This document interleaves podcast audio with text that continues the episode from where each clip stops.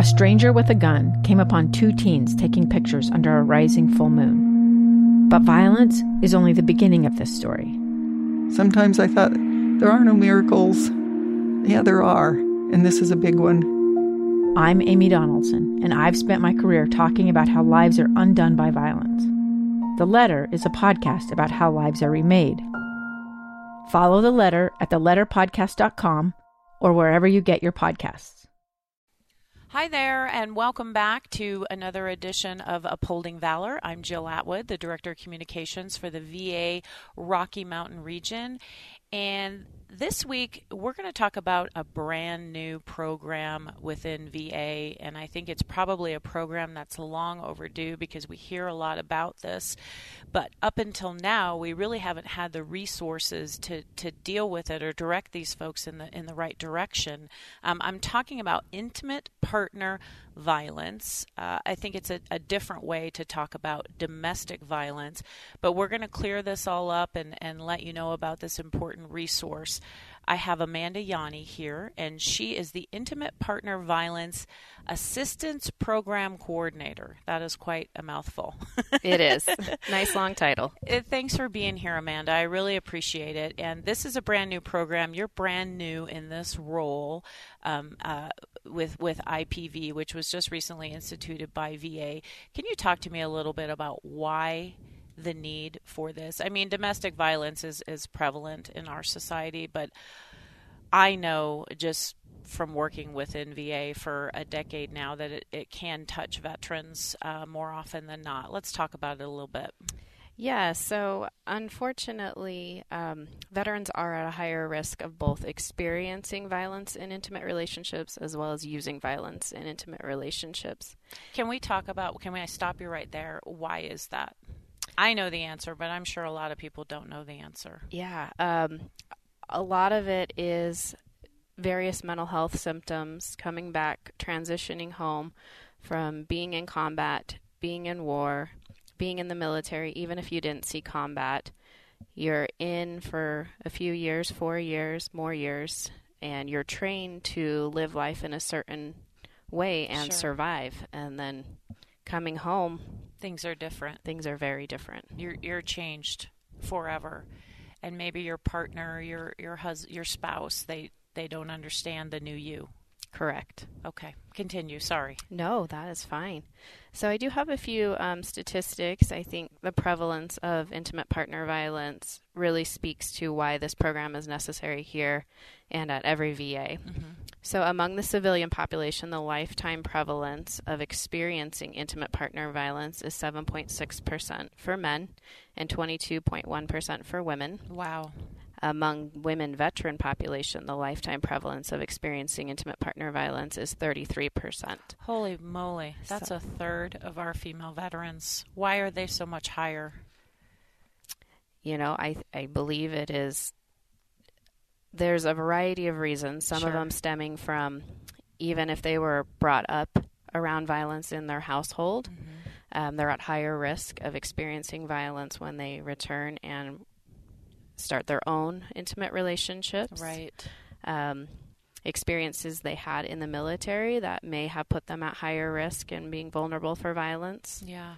And those mental health symptoms that may be there and untreated, and maybe there isn't any mental health symptoms that we're aware of, but there is a higher risk of female veterans being experiencing intimate partner violence. Why the the new term? Domestic violence. We're, we're going away from that. We're going away from victim. We're going away from perpetrator. Intimate partner violence. Why why why the different name? So domestic violence really encompasses violence that occurs in the domestic sphere, so in the household. And that can actually also include violence from a parent to a child, or a child to a parent, or two adults, sure. or siblings.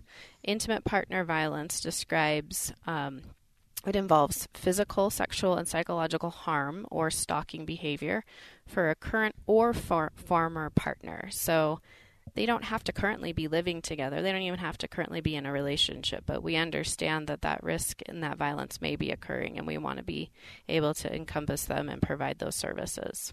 And we've been seeing this a lot. I would I would assume in the in the therapy sphere here in VA, where someone is being treated for their service related emotional wounds, and this topic keeps coming up. Is that accurate? It is. It is, and it's an area that the VA provides great care in a variety of areas, but this is a new push for us, and mm-hmm. I think we're going to just become more experts in the area. So, what is your role? And I know you're brand new, and you're, and you're still figuring out your role and building the program. I understand that, and thank you for your important work. But how do you see your role, and what are you doing right now to kind of launch this program? So, I'm in a really fortunate position because I've kind of been given a lot of leeway and latitude. Mm-hmm. There's definitely some guidance. It's That's the VA. Nice, but really, um, working with the community to build partnerships. There's a community in Salt Lake that provides domestic violence and intimate partner violence care, and they're experts. And we want to use their resources sure. and learn from them. So that's one area. Raising awareness in the VA alone. Um, making sure providers understand where they can go when they need support or if their veteran needs a certain service. Mm-hmm. Your job really is to train VA staff to be aware and, and recognize this in, in veterans, especially if they're vocalizing it. Absolutely.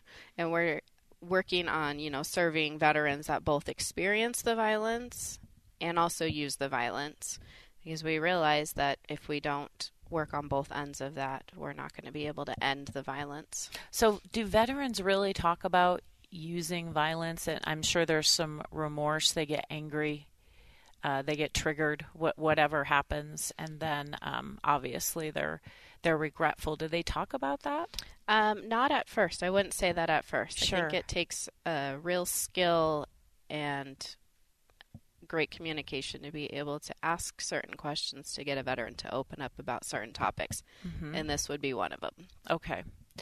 Um, so how do you how do you go about training staff? What is your what is your first goal?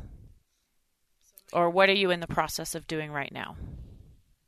So currently we are we're rolling out actually a strength at home program. Okay. We're in the middle of cohort one, and so that has been. We had six providers that went and um, attended two day training on an evidence based program. And so we have been able to identify this need and get the training needed to roll out this program. To identify the veterans that need to come to the group, We've done, you know, marketing. We have flyers. Sure. We've spoken with mental health and social work so that they're aware that this service is here. And if anything comes up in a therapy session that seems related to a veteran currently using or they're at risk of using violence mm-hmm. in a mm-hmm. relationship, that they're able to attend this group. What kind of response have you gotten from providers? So, um, this is our first cohort, and we actually had 11 referrals for cohort one, which is quite high. Wow. Um, for this population. And we have five veterans in cohort one who have committed to all 12 weeks. Wow. I would assume providers, social workers, psychologists uh, are, are welcoming this program and see the need. Absolutely absolutely. They're welcoming it and they're grateful. Um, this is a service we needed to be providing, and we have been providing anger management, and that is a critical group to continue with. Mm-hmm. Um, but placing a veteran that's using or at risk of using intimate violent, intimate partner violence into anger management is not going to deal with the potential trauma side um, that they have experienced in their life that is impacting them and increasing their use of violence. Now, you're the liaison, so would you refer someone? So, if you get a referral, then what do you do with that referral? So, I reach out to the veteran and I explain to them briefly on the phone what the group entails and what the commitment is. And if they want to move forward with it, I actually do a 60 minute intake with them. Um, it's to collect brief um, demographics, Sure. education history, uh, military history, in particular deployment history, and trauma history, whether that's in the military or out of the military.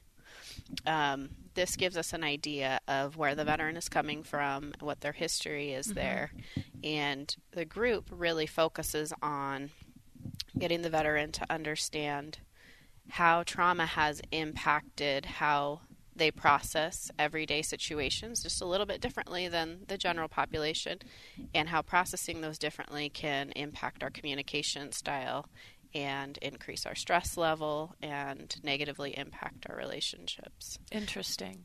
Now, do they go to the community for these services or do they stay in house? Does it just depend? They um, stay in house. Oh, okay. Wonderful. So if a veteran is court ordered and the courts won't approve this, then they would have to go out of house. But we've actually had some positive um, progress with being able to work with our Veterans Justice Outreach Program. And, um, you know, we have some veterans in group right now that are within both programs. I was just going to ask that when you when you when you talked about court ordered. I'd wondered if you were working with the um, VJO program at all. Yeah, they are um, a great asset and resource here, and also a wonderful referral source for us. Why do you Why did you take on this position? So, it's a big it's a big undertaking. It is. Um, and, you know, I, I've been at the VA for some time and I was in the homeless program and I love program development. And it was 2016 I got to attend a women's um, health residency. And it was three days long and it just opened me up, my eyes up to this whole other area of need and services that wasn't being provided here to the level it could be. Mm-hmm. So when this position posted, I was just super excited there. Um, in the homeless program, the majority of the female veterans we saw were experiencing homelessness due to fleeing intimate partner violence. And so I had some experience there, and then that training, and this, this just, I got lucky. Yeah, it's touching all these different programs. It's really interwoven throughout our whole VA system. Well, again, we are we are lucky to have you. The last thing I want to touch on is um, talk to those veterans who fe- may be listening or family members that know of something's going on, who are feeling desperate and like there's no hope. They they don't understand why it's happening to them or or why they're doing the things that they're doing. Um, what would you say to a veteran who's feeling pretty pretty desperate and down and out right now? I would definitely let them know that you are not alone. Um, there is a community of veterans here that want to help support you on a peer relationship level. There is a community of providers here at the VA that want to support you. And we really are taking a trauma informed approach. So it is not. You're not a bad person. No. If you don't want to leave a relationship, um, and you're experiencing the violence or using the violence, we want to support you and get you the resources to keep you safe and move past what's going on and help that relationship become healthy again. We're not here to tell you what to do, we're here to help you and support you and get you what you need. And the biggest thing is they need to get past the shame, and there's no judgment here. No judgment, no judgment whatsoever. Amanda, thank you so much. Amanda Yanni, the Intimate Partner Violence Assistance Program Coordinator. It's a wonderful program and long overdue. Thank you so much for telling us about it. And thank you for joining us for another edition of Upholding Valor. We'll see you next time.